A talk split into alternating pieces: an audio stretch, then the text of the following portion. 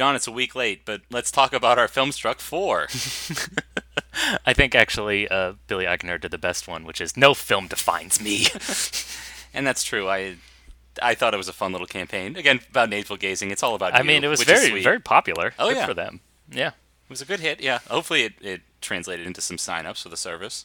Mm-hmm. Um, I thought the original rules were even tougher. Like, you had to pick four movies that defined you from Filmstruck. And unless you're a weirdo like me and you've seen a lot of movies on the Criterion Collection, then you're kind of SOL there. But Yeah, exactly. Oh, I think that was kind of lost in translation because there Oh, was definitely a lot of people putting up. Uh, one person I follow on uh, Twitter named Branson Reese, he included Pink Flamingos, which I think is on Criterion. Yeah. But then he also included Who Framed Roger Rabbit, so there you go. yeah. He's an illustrator by trade, and a I very see. weird one. So Okay. okay. So I a window how- into who he is as a person. Yeah, that uh, if if anything, if nothing else, I, I did appreciate the chance to look at other people's uh, film choices and judge them from afar. Oh, of course. Yeah. Of course. yeah, I did see one because Filmstruck liked a lot of them. I think they liked ours. Um, We we did a joke one. It was hilarious, well received. It, it- it- the people adored it.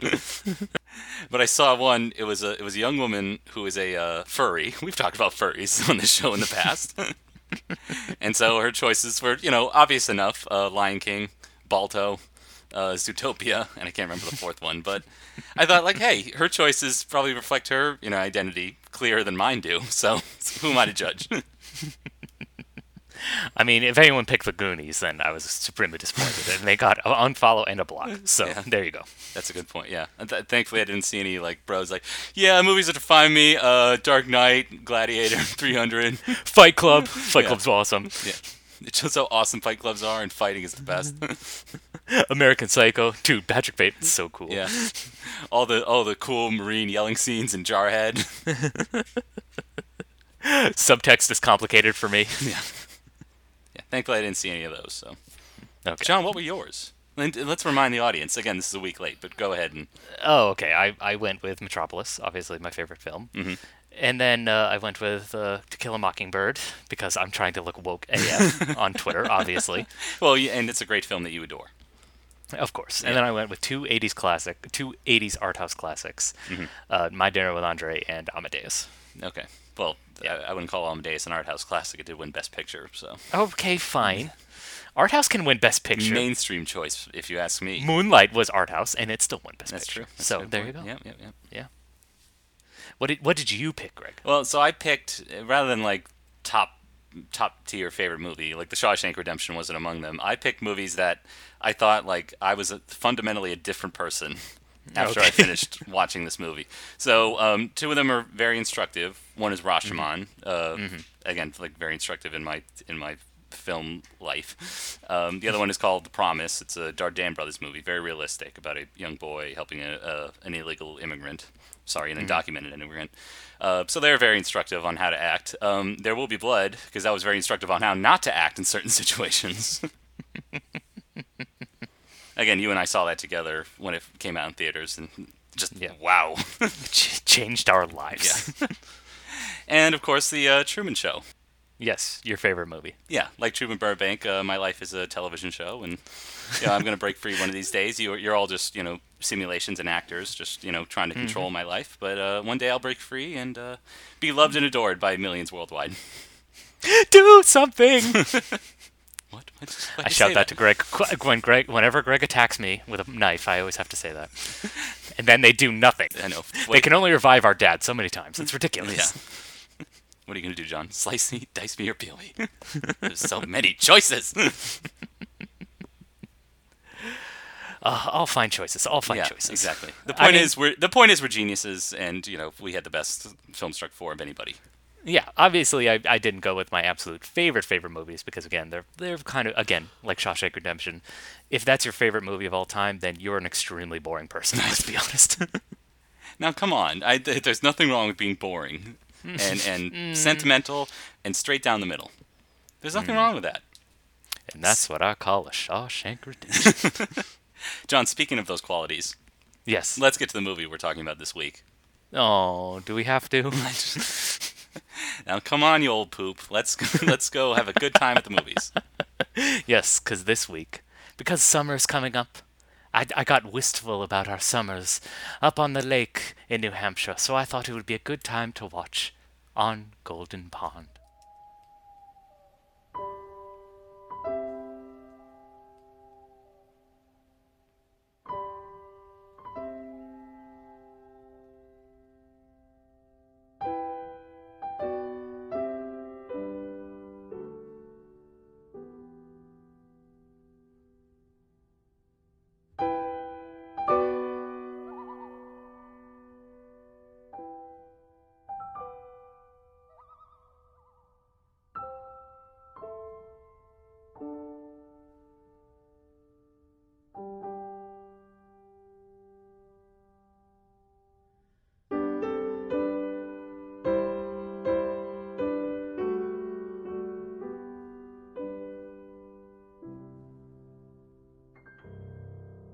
Jon, this this story is very personal to us Of course. because it literally mirrors our grandparents um, in many in many literal ways. Some not so literal, mm-hmm. but our grandparents uh, lived in New Hampshire, and we would often visit in the summers and Christmases, and so uh, we we saw a lot that was familiar in our everyday lives. Even though, and obviously, this movie's beloved by our family, but this is the first time I think we ever sat down and watched it from beginning to end. And again, it's uh, we uh, my, our parents currently own a house up in New Hampshire, which is very reminiscent of the house in this uh, film. So again, uh, like fr- from an outsider's perspective, watching it, uh, like going in, I was like, yes, this is gonna give me all the feels. I'm just uh, totally expecting to get emotional and swelling and, and, and, and all those all those human emotions that I swear I have.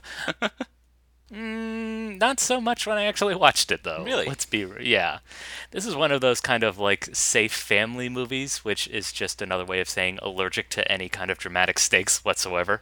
Because every time something felt like it was kind of like building up or something dramatic was going to happen, then it's like, oh, next scene, let's move on.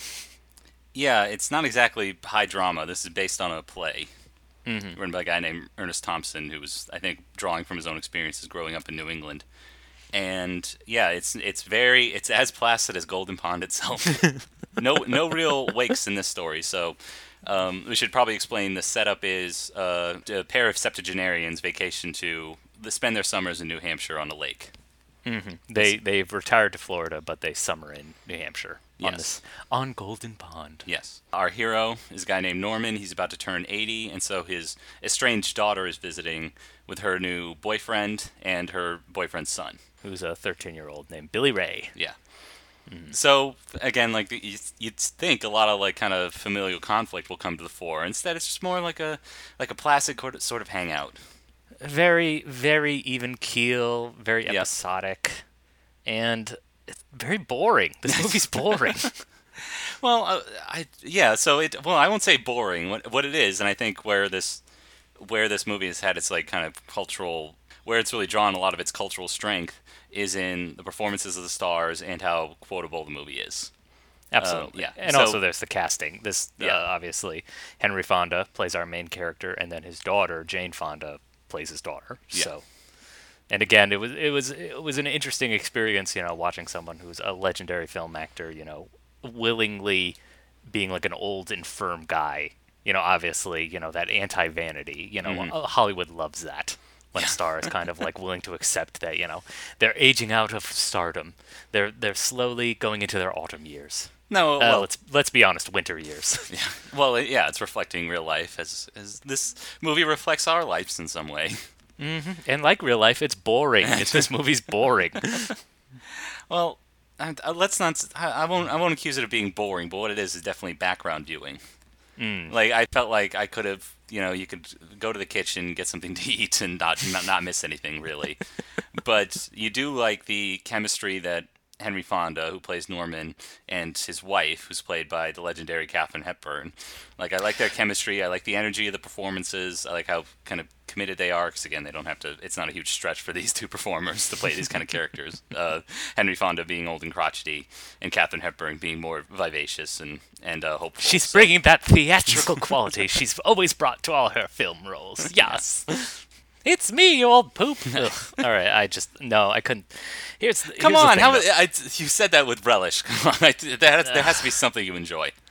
No, you see, the thing that bothered me about Katharine Hepburn's character is that Uh-huh. it, they didn't, it didn't really feel so much like a partnership, as in because like at least three times in the movie we get a scene where Katharine Hepburn takes someone that uh, he's offended to the side. It's like, oh, he's just difficult. you have to understand. He's just the way he is. It's like that happens three times in the movie, and I just didn't care at the end. yeah. There, I'm there's, like, why are like, I we understand why Norman feels the way he does. No one likes to get older. No one likes to admit that you know they're in their autumn years. Mm-hmm. But there's no other like level to it. It's just he's old. That's it. And he has this estranged relationship with his daughter, but it's like there's no like deeper level to it. He's just he used to call her fat, and he's never apologized. Which, if you look at an image of Jane Fonda, is was grossly offensive. like that, that, that pissed me right. But you are pointing at something, a, a huge issue with the movie, in that there there is no specificity in kind of the drama going on. No, The crux of the drama is the, the strange relationship between Norman and her daughter, who now lives in Yes. California and hasn't visited or called or been in communication with them for a long time. And again, you get like huge dramatic stakes with this because Jane Fonda's literally in 10 minutes of the movie. So, Yeah. ooh, boy, talk about high stakes. Yeah, that's the. Yeah, there's there's one thing I'm sure they were shooting around her schedule because she's a big mega star and could, could only be in one scene at the beginning and pretty much two scenes at the end. Mm-hmm. But yeah, they never really get to the kind of the source of their conflict. I thought it was going to be something serious, like like physical abuse, for instance.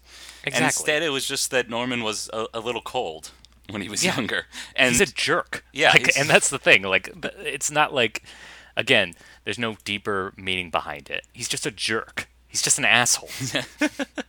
So you didn't identify, identify with his character. Earlier, you said like you can understand how crotchety he is. I mean, he's he's in his uh, winter years. He's got heart palpitations. Like so, but in in spite of that, you still couldn't sympathize with him. No, and it's I think it's because I was expecting some kind of level of escalation, and that's another problem with the movie is the fact that it, it's almost like the pages are out of order, because one of the big dramatic scenes that happens is he gets lost in the woods. He can't remember his way back. He eventually does find his way back because again, we're allergic to anything dramatic Yes. in this movie. um, and then you know he like sits on the porch and is kind of like cries because he's like again he's starting to lose. He's his weak, memory. yeah. He's weak. And Katharine Hepburn, you know, she co- comforts him and gives this very powerful line like, You're my knight in shining armor. Mm-hmm. Now get back on that horse and ride off. And I was like, Wow, this is a great, beautiful line. Why is it happening in the first 10 minutes of the movie? This is This is a line that should be in the last 10 minutes of the movie, not Mm-hmm. the first 10. Because again, we don't, it doesn't, you can't escalate from anywhere from there. Yeah. After we've gobbled up all those silly strawberries, we'll take ourselves to the old town road. We've been there a thousand times, darling. Thousand. And you'll remember it all. Listen to me, mister. You're my knight in shining armor.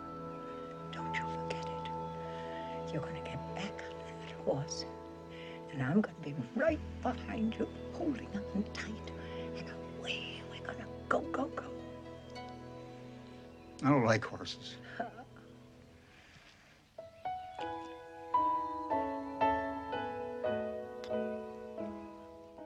You're right. That that line does have a lot of power to it. Uh, thanks thanks to the performance of Katharine Hepburn, who, and I was kind of stunned by this. You, I I can see the little signs of um, Parkinson's that she was diagnosed with soon after this.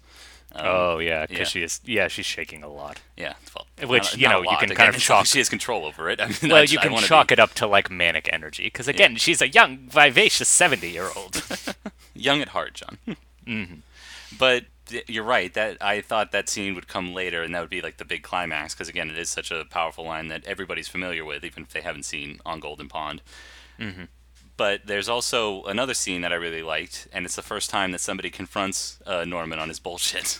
yeah, it's the boyfriend. Yes, it's when they visit. Boyfriend is a is a real um uh what's what's the politically correct term? Ninny, let's say. He doesn't like anything outdoors. He's like, what's that? Uh, Are there bears? Was that a bug? Like it's dark outside.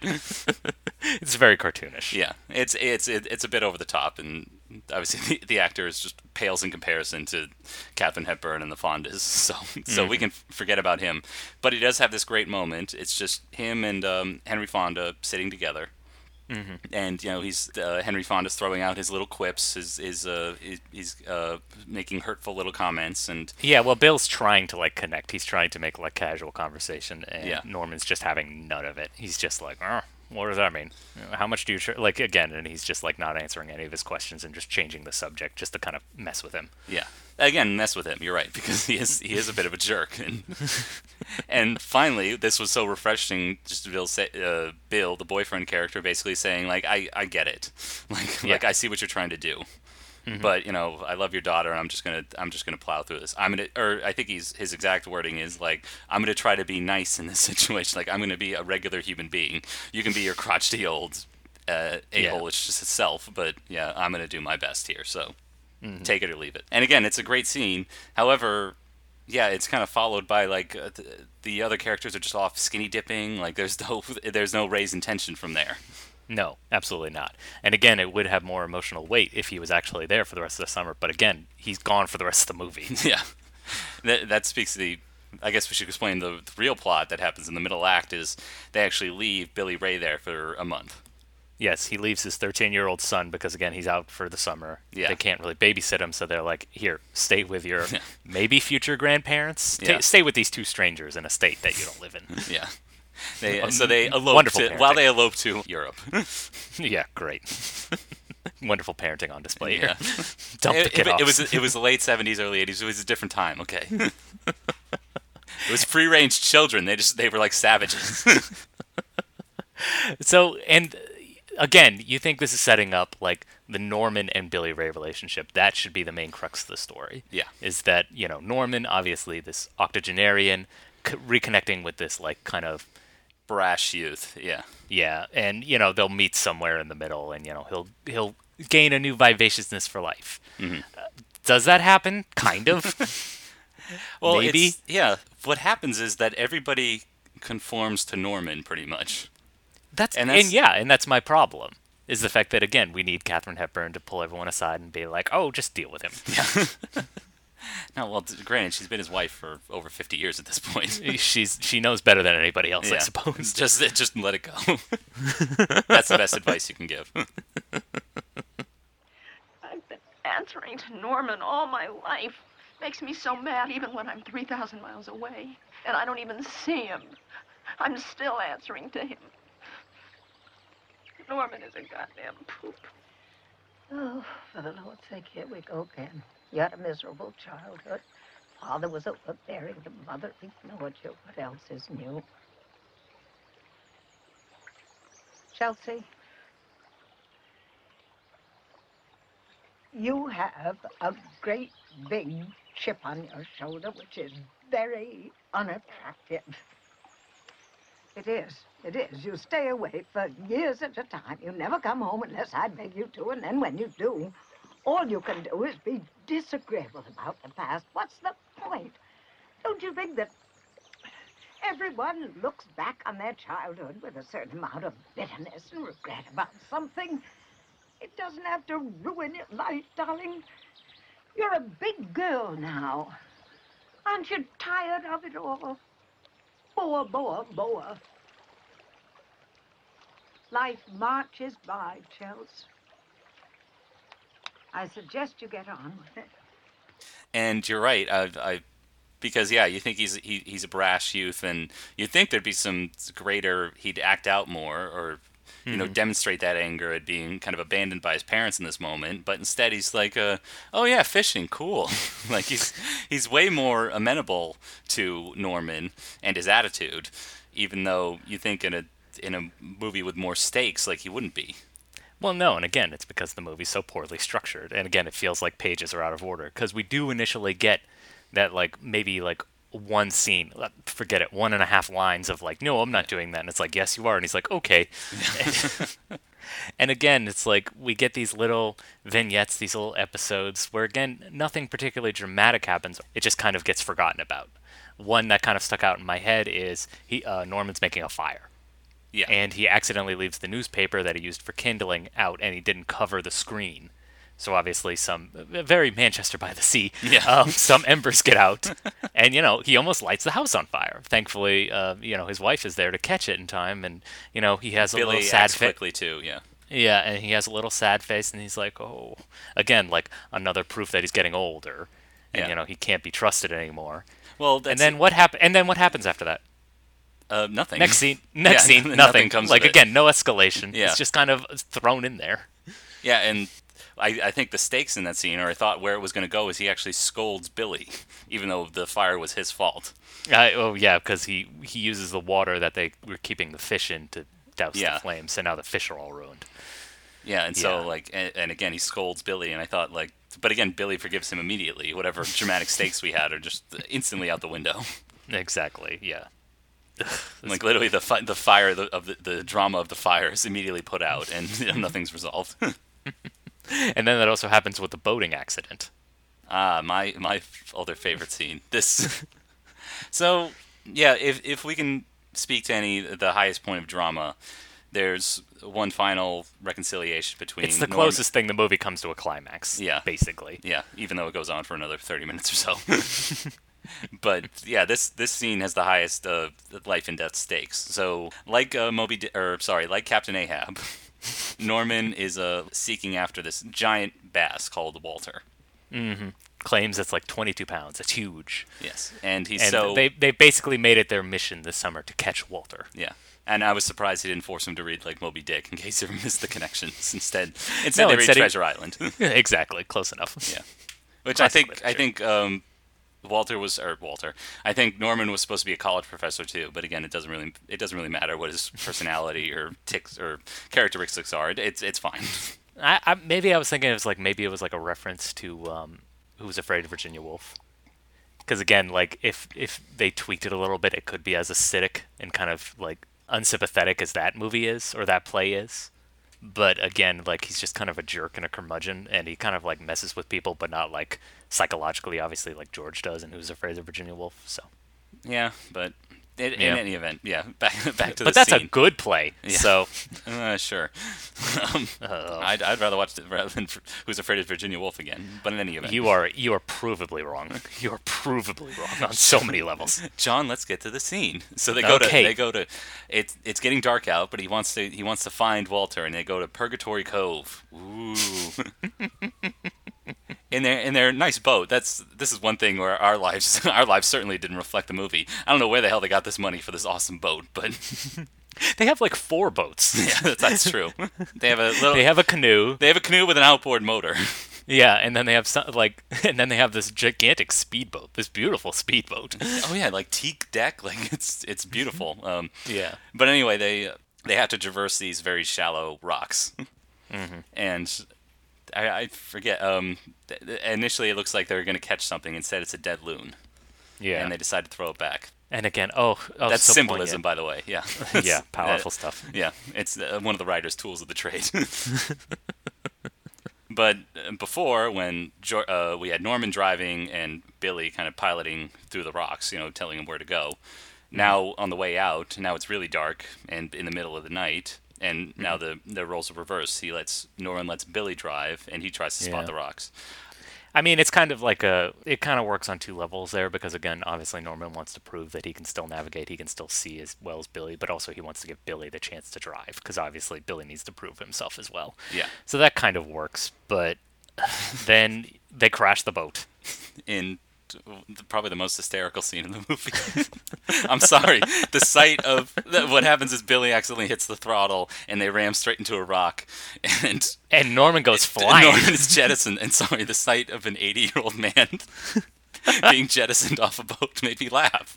Greg, this is supposed to be a dramatic moment. How dare I'm you? You could have died. I'm sorry. You're a horrible person.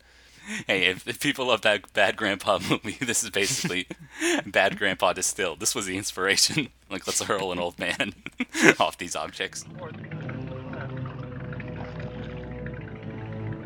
God, reverse. Full throttle, reverse. Norman!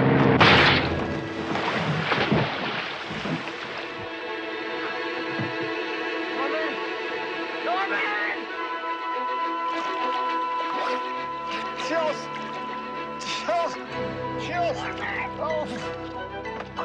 Norman! Norman!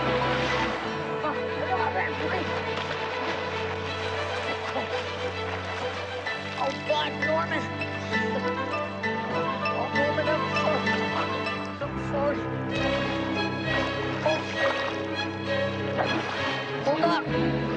So then Billy Ray goes to swim. He rescues them, and they and they, they lay on this rock for a while, and they're Mhm. like, "What's gonna happen? Are we gonna get saved?" And yes, they get saved. Yeah. Thank goodness. Yeah, yeah. Basically, Katharine Hepburn goes to the uh, the mailman, who's character a character I can't even remember. He's such a nothing presence in the story. So Well, and they also give him like a plot of like a subplot where he actually was in love with Jane Fonda's character and like never did anything with it. And so when they actually meet again, you know, he's like, "You're a very lucky man," you know, and it's kind of creepy. like it's supposed to come off as like lovelorn, but it, no, it's like you had your chance and you said no and you stayed. You're an asshole. well, they, I think they had to acknowledge the um, cheesecake shots of Jane Fonda, of the beautiful Jane Fonda in her two-piece bathing suit. okay. yeah. I mean, if I were Billy Ray, I'd be like, well, I gotta, I gotta go for five minutes. I mean, she's not my biological mom, so it's. oh, you're a horrible person. I, am just telling it like laughing it at a poor man who could have died and making jokes about a teenager jerking off to his stepmom. You're a bad person. I'm just telling you like it is. Would would these things make it more interesting than than the actual movie? Huh? Anything would make this movie more interesting. I I disagree. Ugh. I I thought this was just a nice, pleasant experience, which might explain why a little bit of trivia for folks. This was the second highest grossing movie in 1981. And can you picture a movie starring two 80 year olds being anywhere near the top 10 highest grossing movie? Black Panther has grossed over 600 million. Imagine just below that is a movie like On Golden Pond. Again, this was second to Indiana Jones for crying out loud. yeah. So I, Like, come on. it had some cultural impact, won three Oscars. Eh, for the boring. performances. It's boring. boring. this movie's so boring.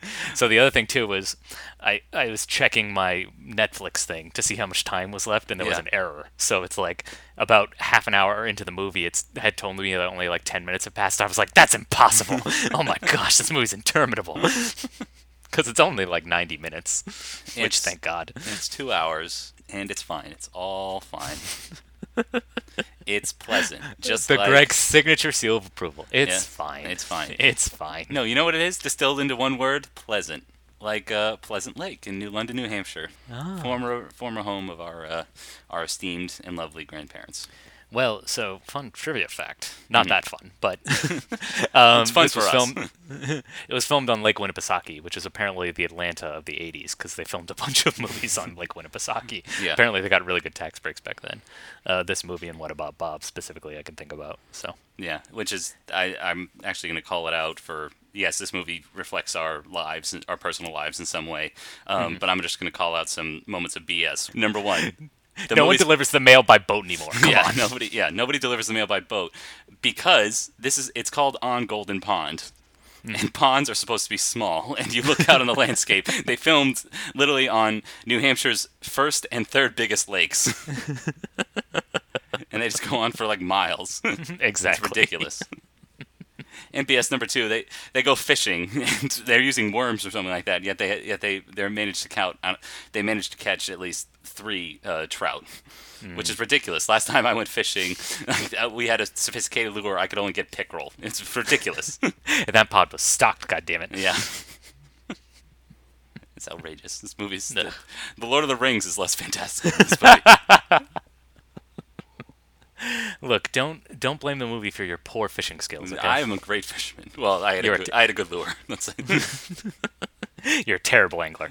Uh, yeah, but still, I, I my overall impression was good. I'm sorry Hmm. you were bored and you know couldn't play your Pokemons or your, your World Well, this this failed my litmus test, Oh, which is boy. I have a very simple test of whether I'm enjoying myself in the movie. Mm-hmm. If I'm checking the IMDb page before the movie is over, I know I'm not having a good time. I know I'm not engaged, and I Mm-hmm. was definitely not engaged. Yes, you you you've explained this. Yeah. Yes, and I, I, was, I was waiting for it to pick up. I thought there was going to be some escalation. I thought there was going to be some dramatic stakes, but it never happened. It never Mm. happened. Doesn't go anywhere. And there's nothing wrong with an episodic movie, but again, make it a lark. Don't make it like, oh, this serious, serious movie about poor Henry Fonda dying in Yeah. front of your eyes. Well, don't make it a movie about how the old crotchety man is always right, and you have to you have to conform to his will. Exactly. Oh, oh, Greg, is it is it Thursday at ten? Because I think it's time for everyone's favorite medical drama, Script Doctors. Oh, nice. I have I have one major suggestion for this movie, and I think it would make it work so much better, Okay. which is make him not the main character. Because the ah. thing is, the movie follows him the whole time, except for those scenes where Katharine Hepburn pulls people aside, and it's like you just have to accept him for the way he is. Mm-hmm. If he was more of kind of an enigmatic background character, kind of unknowable, and mm-hmm. again, when he enters the scene, then it's like, oh great, now everything's gonna go to shit. That would make it so much more interesting. But instead, we spend so much time, you know, as he looks at old newspaper clippings, and then looks up at the mirror and sees how much time has passed Yeah. yeah. like again the movie follows him around like again we're supposed to sympathize with him because it's like oh he's old. Mm, that sucks. But again like he's just a jerk. And again Yeah. no it never goes anywhere. Like like the other scene that's emblematic of like the whole problem with this movie is they go to get gas. They're gassing up their boat. Yeah. and he stops and there's these two teenagers and they're cracking wise and he's like you think it's funny getting old? Can't even go to the bathroom when i want to. And again he's like he kind of threatens them with fisticuffs and again then they just drive off And of course, yeah. Well, Katharine Hepburn diffuses the situation. Thankfully, I'm surprised they. I'm surprised they stopped laughing then. Like I would have kept laughing. exactly. Also, that kid's chest was way too defined for that age. He was like 15 and he had like a six pack. That wasn't right. I, I did notice that he had a, he has a button down shirt that's open. And Yeah, I'm sure that was like a that was like a director's choice. Like if you got it, flaunt it. So Mm, I don't Yeah. know. Who directed this? Joel Schumacher? Who directed this? Bryan Singer? Who directed this? Clive Barker? I don't know. I, I ran out of gay directors. Well, John, we might be speaking about a gay director later, so hang tight. Yeah. But my only Ooh, note for in terms of script doctor is uh, to make this more like the ice storm, like really up the up the stakes of the. It really lock them in, and then just have them really air out this stuff, and maybe have sex with each other or something. oh, another big dramatic thing is like, oh, Bill wants to have, sleep in the same bed as Jane Fonda. Well, not that's not a big dramatic thing. It's their first point of contention, though. He's he's again he's he's tiptoeing around this whole situation. He's obviously uncomfortable, and so he he goes to Norman and just be like, "Hey, is it okay if you know? I know you're a traditional guy. Is it okay if we if we sleep together even though we're not married?" And um, again, like Norman, again Norman's fine with it, but he's just using it to play games with him, just get Yeah. inside his head. So Whatever. Dumb movie, bad movie, boring. how Don't dare you? watch. How dare you? Thumbs down. Bumma, I'm Trademark. sorry. Ebert Incorporated. Look, I don't have to like this movie. It's not an affront to our grandparents, okay? It's not an affront to the whole state of New Hampshire, all right? You're right.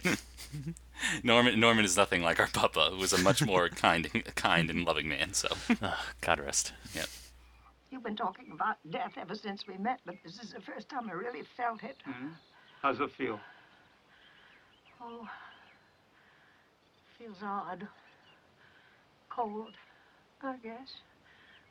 Not, not that bad, really. Not so frightening, almost comforting. That's such a bad place to go. I don't know. oh, Norman. Oh, hmm. God.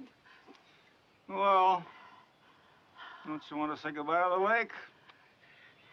Do you think you're strong enough? Uh, I think so.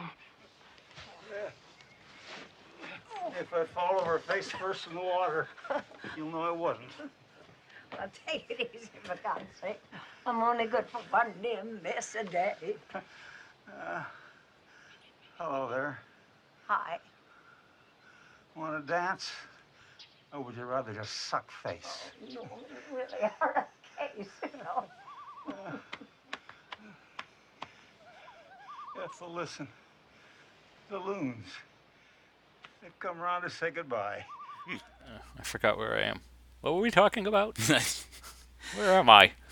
That's why I'm glad we're recording now. This movie was like kind of leaving my brain space. And yet you still recommend it. yeah. In fact, the movie I'm about to talk about for Spotlight, yeah, Spotlight. Spotlight. yeah, but- but whatever, sound drop. I conflated a detail with uh, the on Golden Pond with the movie that I'm going to talk about for that I'm going to recommend to the masses. Oh, okay. Recommend to our listeners, yeah, not the masses. All right. That a massive audience doesn't listen to this. well, well, just get on with it. Gah, I don't have much time left. All right, then let's get on to our spotlight. Spotlight. Spotlight. Spotlight. Spotlight. It's time, Robbie.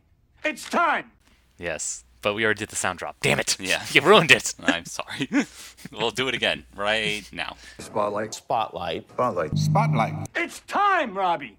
It's time. So well organized here. Yeah. Anyway, what do you have for Spotlight, Greg? I have a sneaking suspicion. I already know, based on context clues. yes.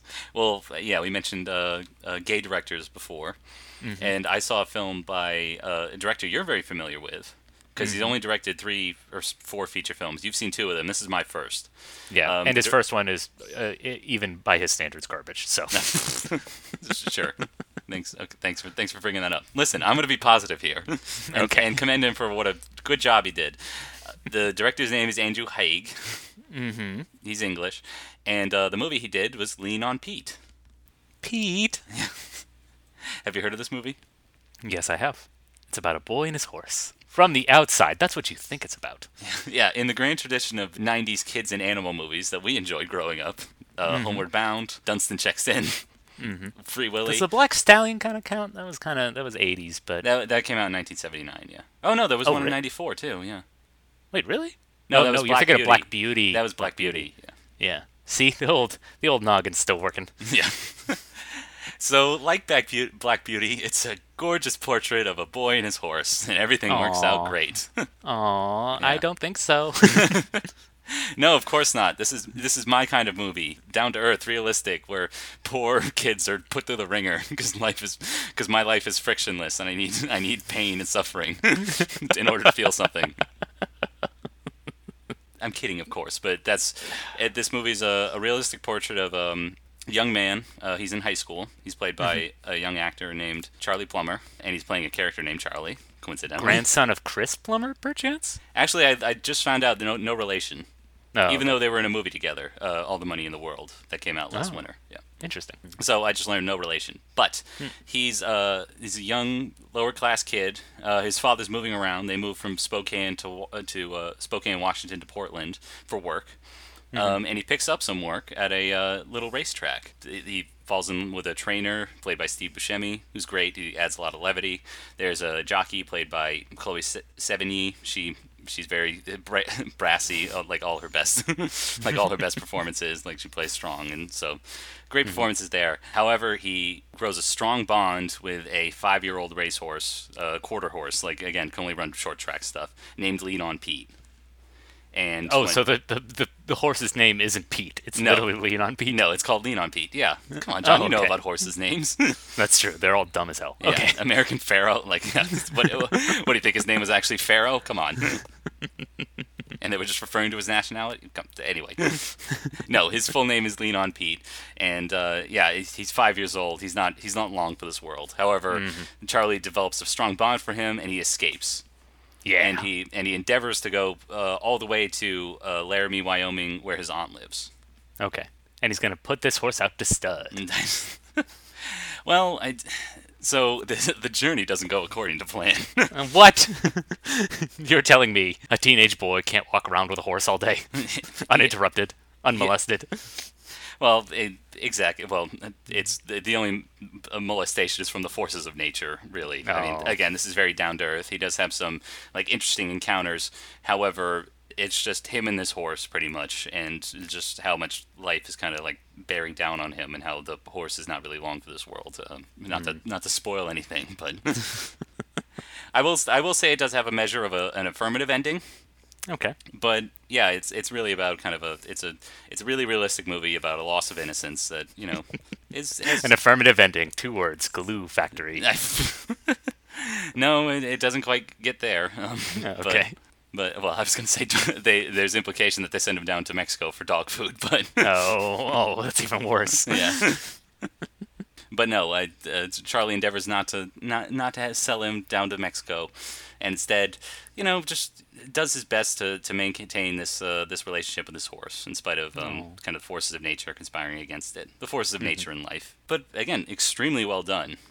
I mean, would you expect anything less? I, I don't know. I mean, you could you could accuse it of being boring sometimes, um, especially in the first like 15 minutes or so when he's just kind of pottering around the house. Uh, he's an athlete, so he runs. He just runs around the neighborhood, and it doesn't amount to much. So, so again, maybe.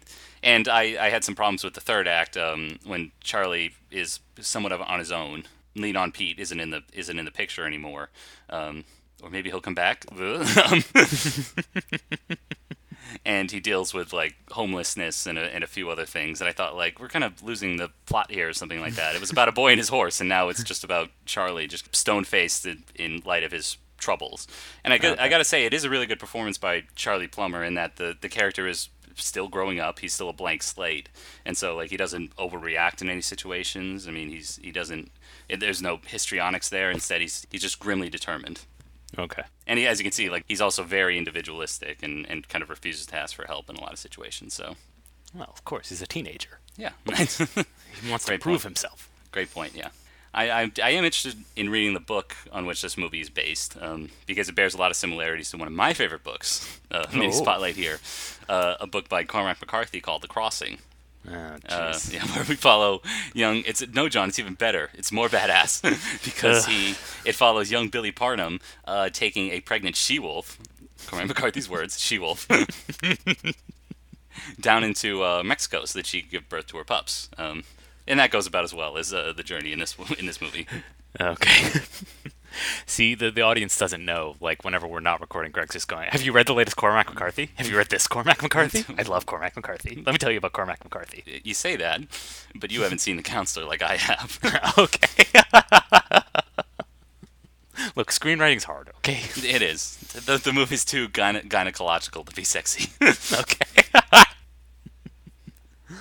oh, great pull quote. Great pull quote. Yep. That is the work of a, a deserving Nobel Prize winner. When's it going to happen, Nobel Committee? Come on, give it to him. How about Pulitzer first, okay? That's a little more. He already reasonable. has for The Road and other great Oh, books. okay. I think, fair actually, no, just The Road, yeah. Okay. Fair enough. Fair enough. Uh, well, I, now I feel bad because my uh, my spotlight is equally as depressing. okay. Well, Well, John, I- I- it, it's chasing the, the pleasantness and placidity of uh, On Golden Pond. How about that? There you Let's go. give there let's you give him something real, huh? Yeah, not this, let's give him not this anodyne real. anodyne Fantasyland fantasy version of uh, Lakeside, New Hampshire. Let's give him Yeah. something real and raw. Let's do it. Yeah. So an animated movie. Here we go. so I was I still haven't yet to see Isle of Dog, so I can't even call myself a Wes Anderson fan anymore. I've, Yeah, I've, I've thrown away That's my a good thing. That's a good thing, John. and I've, I quit the fan club. could. Um, but because of that, I've been jonesing for some stop motion animation. I just need it. I need it in my life all the Yeah. time. So I was scouring Netflix and I came across an Oscar-nominated uh, film, an animated film that I hadn't gotten a chance to watch yet. It was in my queue, and it's called My Life as a Zucchini. I've heard of this. I remember it. Uh, very Yeah. distinctive animation style. Very round heads, um, big eyes, like a Mm-hmm. cucumber nose. Yeah, um, I, I wouldn't go that far, but um, but yes, it's, if you've ever heard of Mary and Max, it's very reminiscent of that film, which is you know it's stop motion and the characters are all very exaggerated. They're all very unrealistically proportioned, and you can see kind of the craft work is very obvious, and that's very intentional. Yeah. Um, the story follows a boy. Uh, his nickname is Zucchini. I can't remember his real name. It, it sounds zu- like zucchini, and that's kind of how he developed the nickname. His dad is out of the picture, and his mom is an alkie. So we're starting from a great place. yep. and he ends up at a orphanage called Fontaine's, and we get to meet all the other uh, Isle of Lost children who believe that you know no one loved them because all their parents abandoned them. So we're already off to a roaring start. All right. It's it, starting off. It's a very melancholy film. So this is yeah, this was my impression of it and why I've actually avoided watching it. Um, in addition, hey, at least it's it's colorful though, right? I mean, I guess that's kind of the the ironic purpose of it is that it's very colorful. It's obviously, and you can make the argument that because it's from the viewpoint of a nine-year-old, Yeah. and you know he's he's very artistic. He draws a lot. Like maybe this is kind of like one of his drawings come to life because again the proportions are all off. Everyone's arms are way too lanky. Everyone's heads are too big. Mm-hmm. And one of the little touches that I like is that he writes letters to a lot of people. There's a cop who, in the English version, is voiced by Nick Offerman, who kind of takes an interest in him and he writes some letters. And what I like is, you know, there's voiceover narrating the letters, but when we see him reading the letters, it's all just drawings. So we don't know if he actually wrote him a letter or he's expected to send them infer. Okay. from these pictures what's Yeah. happening. Okay. And again, it's it's it starts off very sad, very tragic because again, um, his dad's out of the picture, but he still kind of idealizes his father. When he draws his father, he gives him a cape and like superhero accoutrement, but then also surrounds him by chickens. Because the reason why his father left is because he went to go chase chicks. Ah, So that's how he interpreted that. and when he's forced to kind of live in the orphanage, uh, he kind of has a beer. He keeps a beer can with him. It's one of his kind of like treasured objects because that's how he remembers his mom.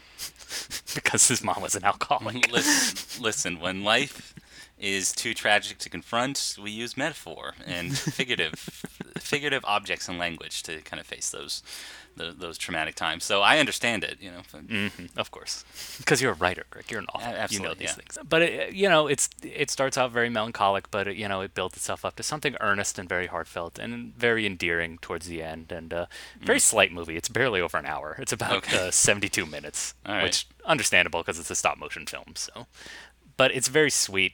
Very powerful. If you liked Mary and Max, there's no reason why you shouldn't like this. Honestly, Okay. it's probably better than Mary and Max because it's less dramatically obvious as that movie is. what, what do you mean? What's wrong with Mary and Max? Oh, an agoraphobic character. I wonder if, in a moment of need, he'll finally find the courage to oh, get outside. right. Okay, I see that. Yeah. A little too obvious. Well, I yeah.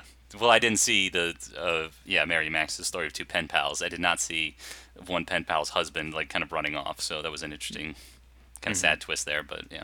Yeah, go see Mary Max. Mary Max is good, and maybe uh, maybe you might be turning me on to this zucchini movie. Even though I don't it's like very, zucchini. it's very sweet. It's Okay. very, that's a reason not to like it. exactly. I hate golden ponds. You hate zucchini. So we'll never we'll never meet in the middle. No. John, I know where we can come to some consensus, though. What, what, are you talking about? It's a place where like-minded people can come together and connect. A cult. Got it. Let's Yeah. go. Yes. John and I are starting Movieology. it's all about the worship of movies. Yes. You It's come in, about- Mm-hmm. you get a free stress test. Okay. Yeah. You're gonna fail. All right. Just warning you right now. It's it's a hard test, and don't worry. But we have the therapy for you. It's called Yes. movies. And we came up with the problem, so we have the solution. yes, and I gave I give I give up Lord movies. I hold up Lord movies as an example that can therapize us all. So There you go. yeah. So give us a once you give us a deposit, uh, three thousand dollars for your stress test. um, I will offer you a few more materials for a very fair fee. Uh, once you do that, go ahead and like our Facebook page. And start following us on Twitter. Indeed. And then, if you have comments or recommendations, you can reach out to us directly. Come to us. We're Yeah. here for you. We'll help you discover your film struck for. Mhm. We'll give you the answers you need when Yeah. you email us at aspiringsnobs at gmail.com. Yeah. And be sure to ask your cable provider for Movieology Network, our new network based on our espousing our beliefs and bringing people together to the power Mm-hmm. of television. Yep. And it's only a billion year contract, okay? We're not we're not ridiculous, okay? That's we wouldn't it. ask for a trillion years. That's a bargain. And then once you're done with that, Mhm. why don't you go to your podcast service of choice? Hit that subscribe button, give us a review, rate us five stars, and then you'll help other people come to filmology. Praise and blessings upon our names. Yeah. John, what are we watching next week? Well, Greg, I, I had another reason why I wanted to do on Golden Pond this week. Why?